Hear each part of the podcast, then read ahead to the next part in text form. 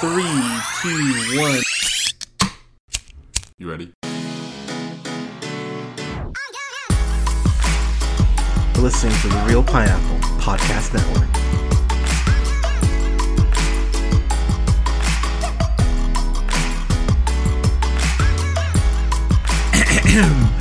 Good evening, everybody. Thank you so much for listening. It's the this is The Reel Pineapple. This is your humble host Hunter here, and are you ready to go too fast, too furious, baby?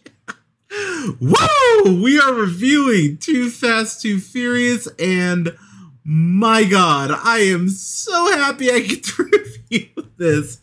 Oh God, I, I I'm so happy we're getting we're on Fast nine already. I can't believe they've been making these movies for this long, but this review won't be too long because I'll be honest, this is probably the most, I don't want to say hilarious unintentionally out of all the films, but to be honest, it might be unintentionally the most hilarious out of all the films.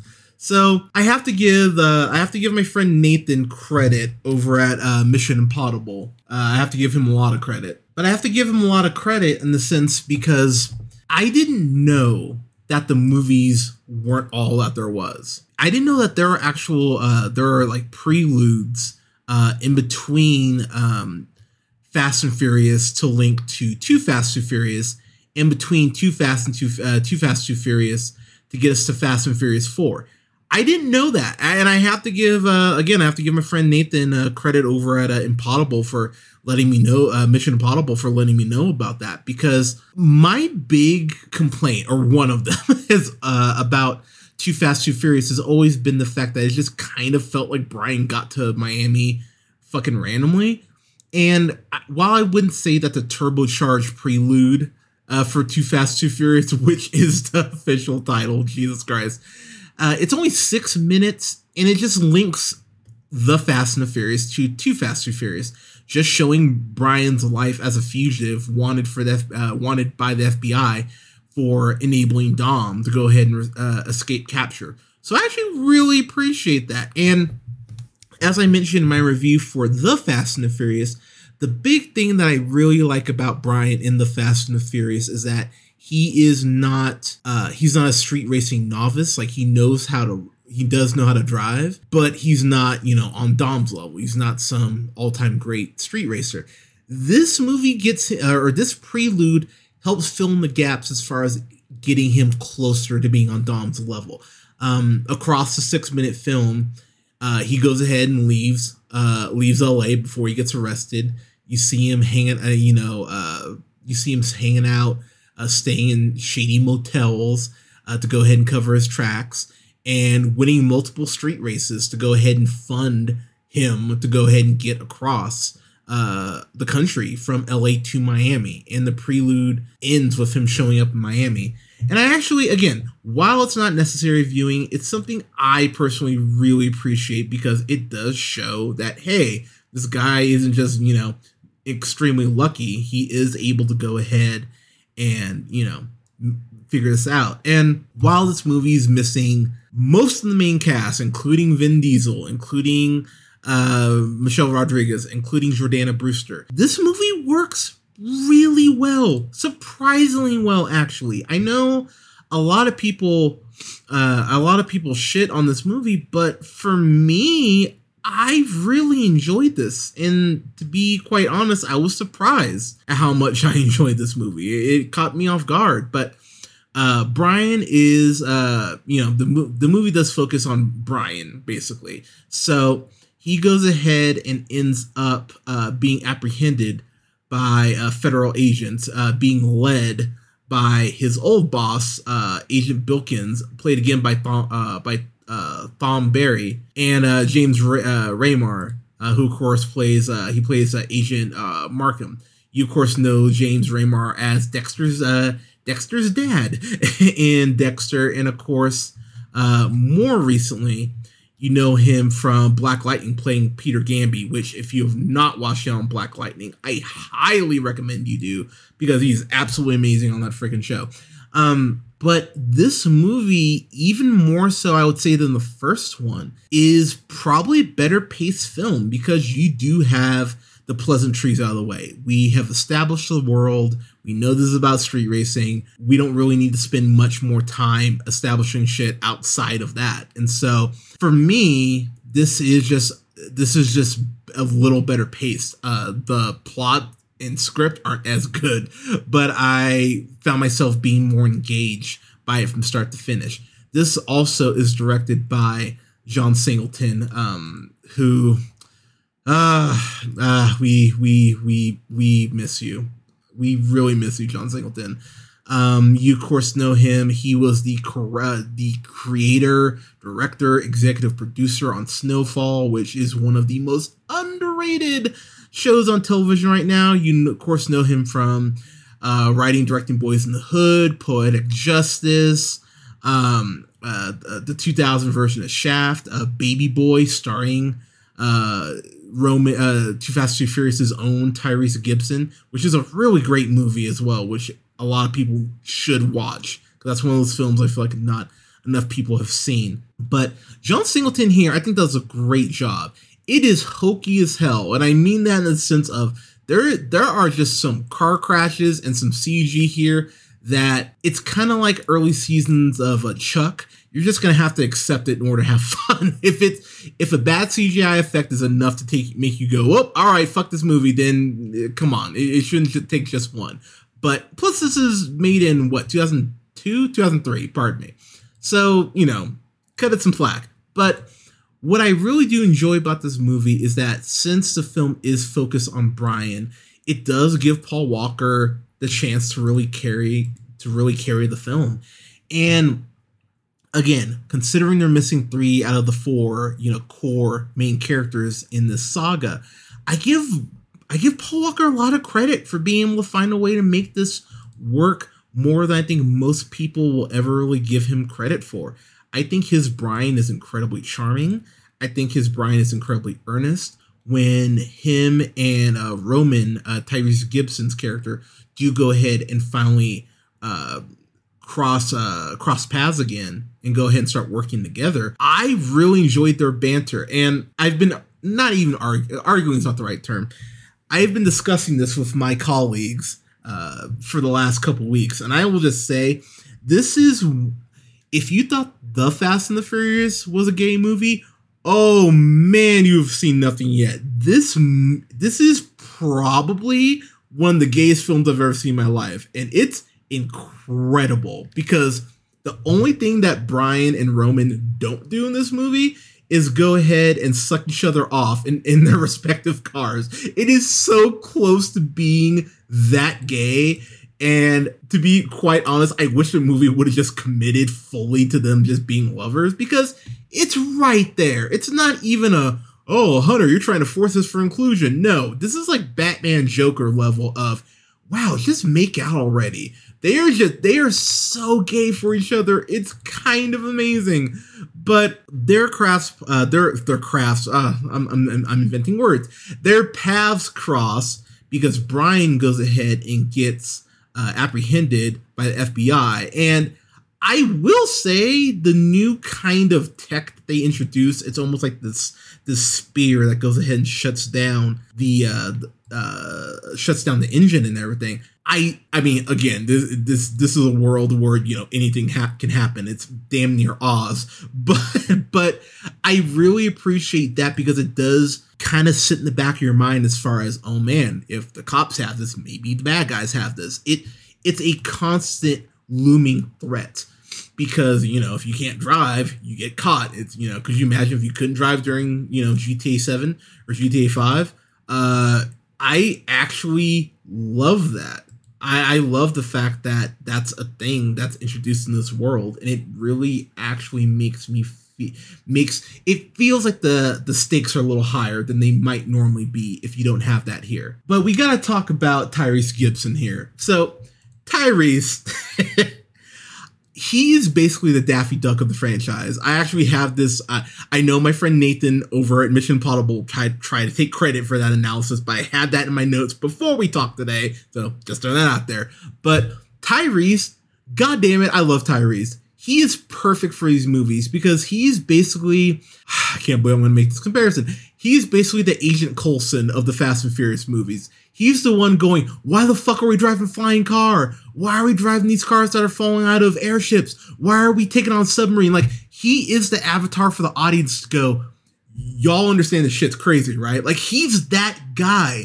And yet it fits perfectly for Tyrese. And he knows how to play it just believable enough without it falling into being, you know, hokey, which is a really fine line. And no one's going to accuse Tyrese of being Denzel, but it really works for him here in a way that I went, all right, man, I I, I actually forgot how much I enjoy you uh, in these movies.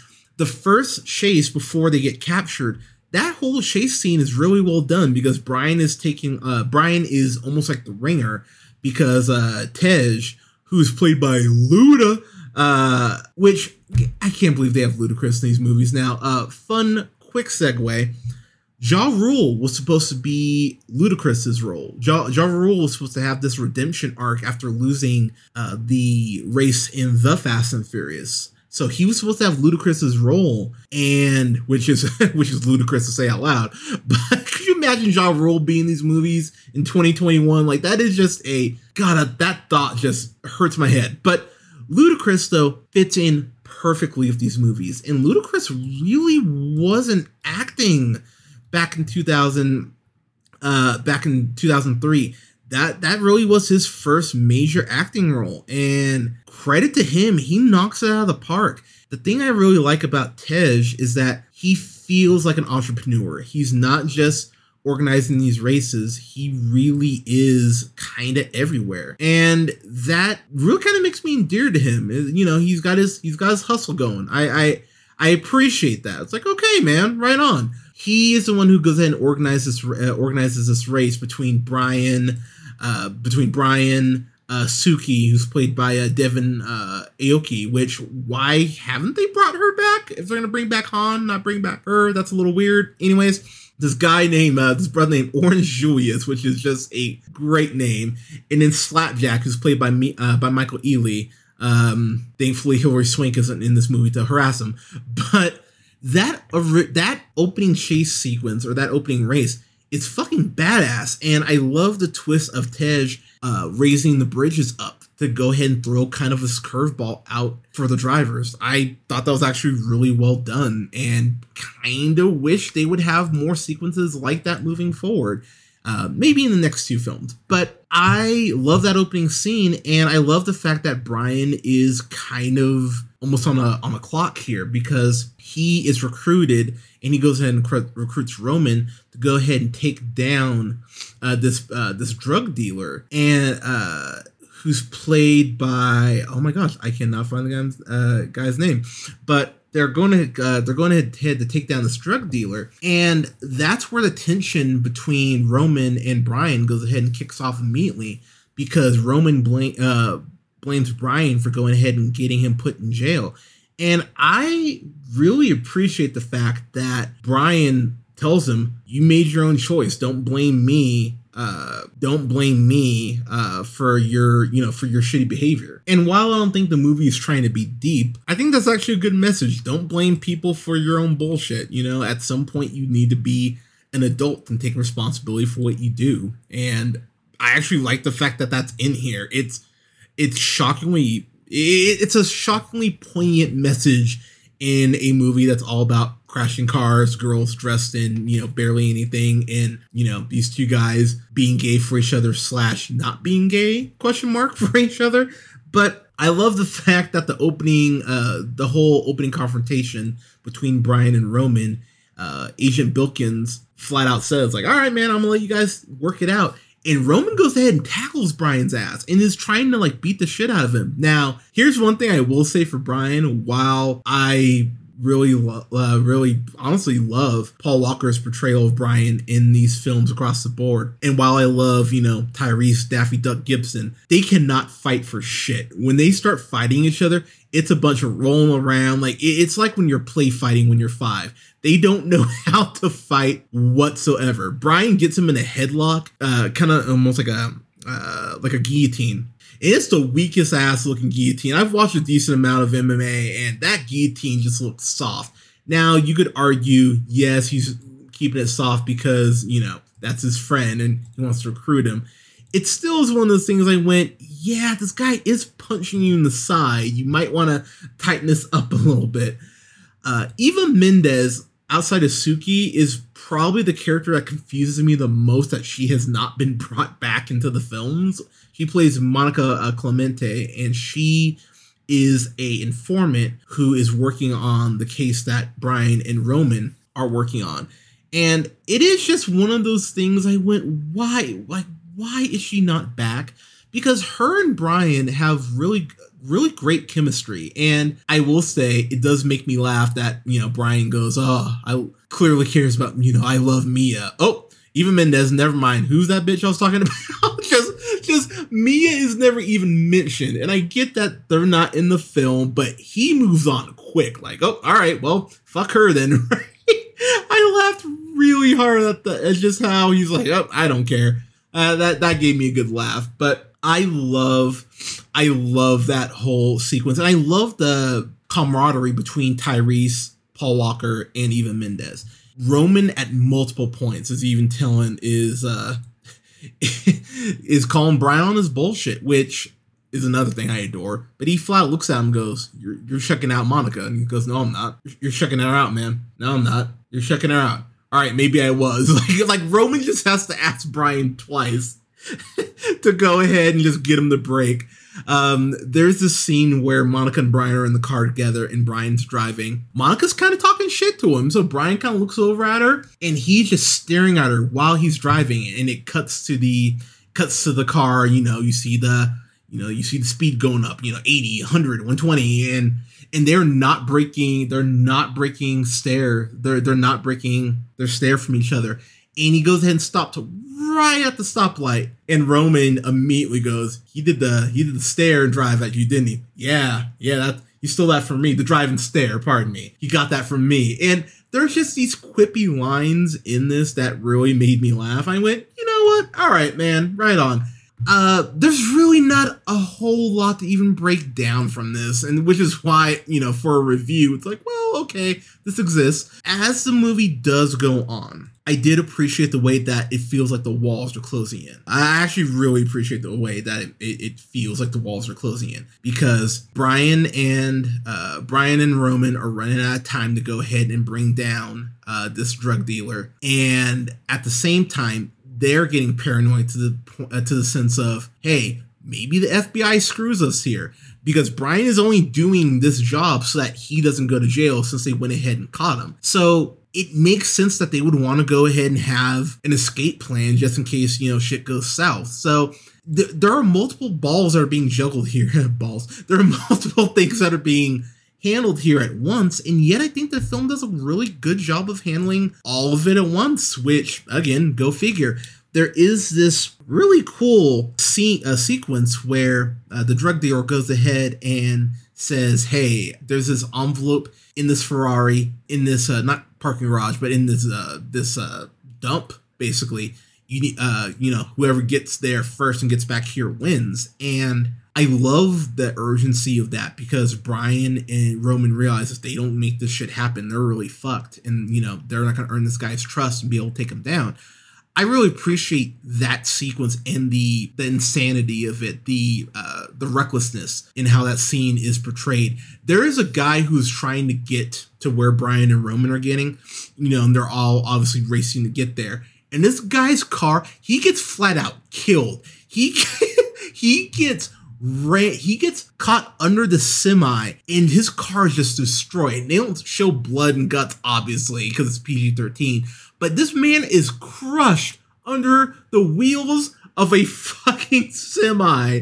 And I just went, wow, okay, movie. I I appreciate the fact that you just went, yep, death. What are you going to do about it? I love that. I love the fact that the movie is kind of that raw. There's a sequence later on in the film where Roman and Brian need to go ahead and get uh, alternate cars for the for the possibility of escaping at the at the end of the film, and they race these guys for pink slips, and it's a uh, I, I can't think of the term that they use, but basically it's almost like a like a tag team match in wrestling where uh, this guy goes at uh, you know uh, one car races, get back to the starting line, then the next car goes. And I actually thought that was a, a clever way to kind of go, okay, this is how we're going to build tension in this scene. And the scene starts off with Brian. Uh, I, I want to say Brian. Is Brian driving first? I want to say Brian's driving first. No, it's Tyrese driving first.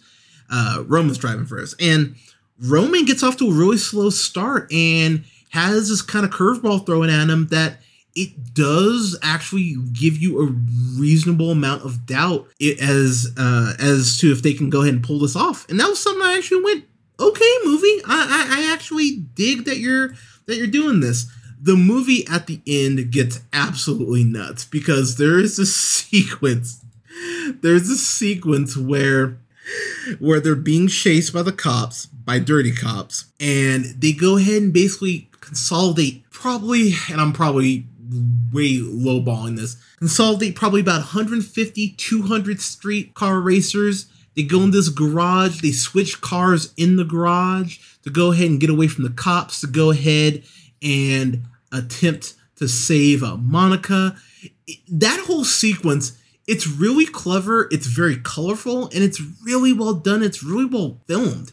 And it was something I really went, God damn it, I really dig this. And even though Vin Diesel, uh, uh, Jordana Brewster, and Michelle Rodriguez aren't in this, you do feel the sense of camaraderie. You almost feel a sense of, oh, what's the word? Uh, family. There you go. You feel a sense of family in this film, even though you don't have three of the four main actors uh, who were in the first one in this, which is weirdly impressive. Of course, we have to talk about the fact that while this movie doesn't jump a shark, this movie damn near jumps a boat because Brian and Roman go ahead and drive this car off off a dock to go ahead and crash into the into the evil drug dealer's boat. I, I mean, that's I mean that's weirdly hilarious to me. But, and of course, no blood, no concussion. They're able to go ahead and take down the bad guy, because why wouldn't they be able to? But I loved, I, I genuinely have so much fun with this movie. And at the end of the day, because I know people go, what's the difference between something like this and, you know, Transformers, let me just say. The thing about Transformers is, I don't feel like my intelligence is just being just disregarded in the way that these films do. Because at the end of the day, a movie can be fucking stupid. There's no issue there.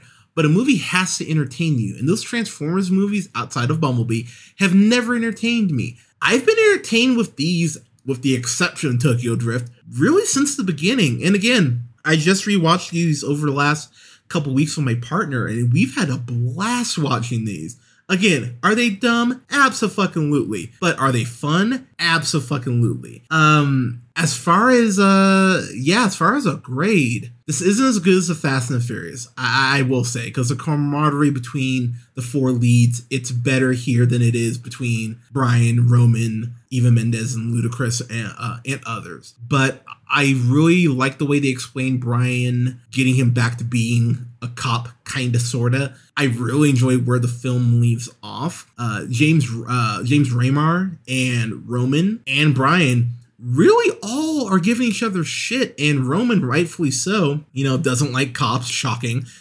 A black guy doesn't love cops, the hell you say. But between that and Brian, there's tension all around them. And it feels like it's them against the world. And while their relationship is uneasy, obviously, there's that point where it's almost like riding a bike where, you know, I think we all have that friend who we may not talk to as much as we want to, but once you go ahead and pick things up again, it feels like you never stop talking, like no time has passed. And Roman and Brian really hit that groove quickly, and I really appreciate that. So at the end of the day, while this is not as good as the first one, this is still a lot of fun. So I would give this a solid, I'd give this a C plus. Uh, I really, you know what? No, I'm going to give this a B minus. I'm going to give this a B minus. I, I think for uh, if I'd seen this at an early matinee uh, today, I'd go, yeah, that was fun. Yeah, B minus for me. But everyone, Too Fast, Too Furious. What did you think of it? What is your favorite Fast and Furious film? I'm going to ask that at the end of all these reviews, but what is your favorite Fast and Furious film? Let us know in the comments. You can follow yours truly on the Twitter at J Hunter Real Pineapple. You can follow Scott on Twitter at Nearman the First. Don't forget to like, share, and subscribe. You can find us on SoundCloud, Apple and Google Podcasts, Podbean, Stitcher and iHeartRadio, Spotify, Amazon Music, and TuneUp, to name a couple spots at The Reel Pineapple. And don't forget to uh, like our pages on Facebook at The Reel Pineapple and Reel Pineapple Games.